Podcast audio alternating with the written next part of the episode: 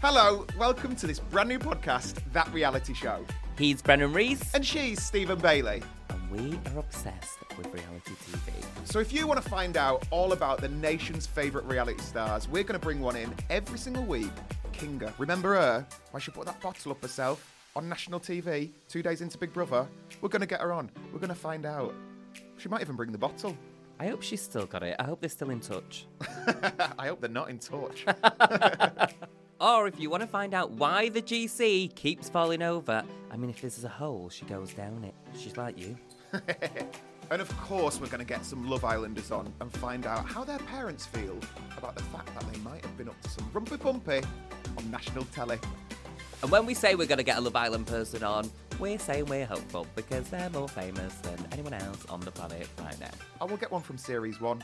So subscribe to our brand new podcast, That Reality Show, on iTunes, Spotify, or anywhere else that you get your podcasts. I don't know how to do I think it's funny though.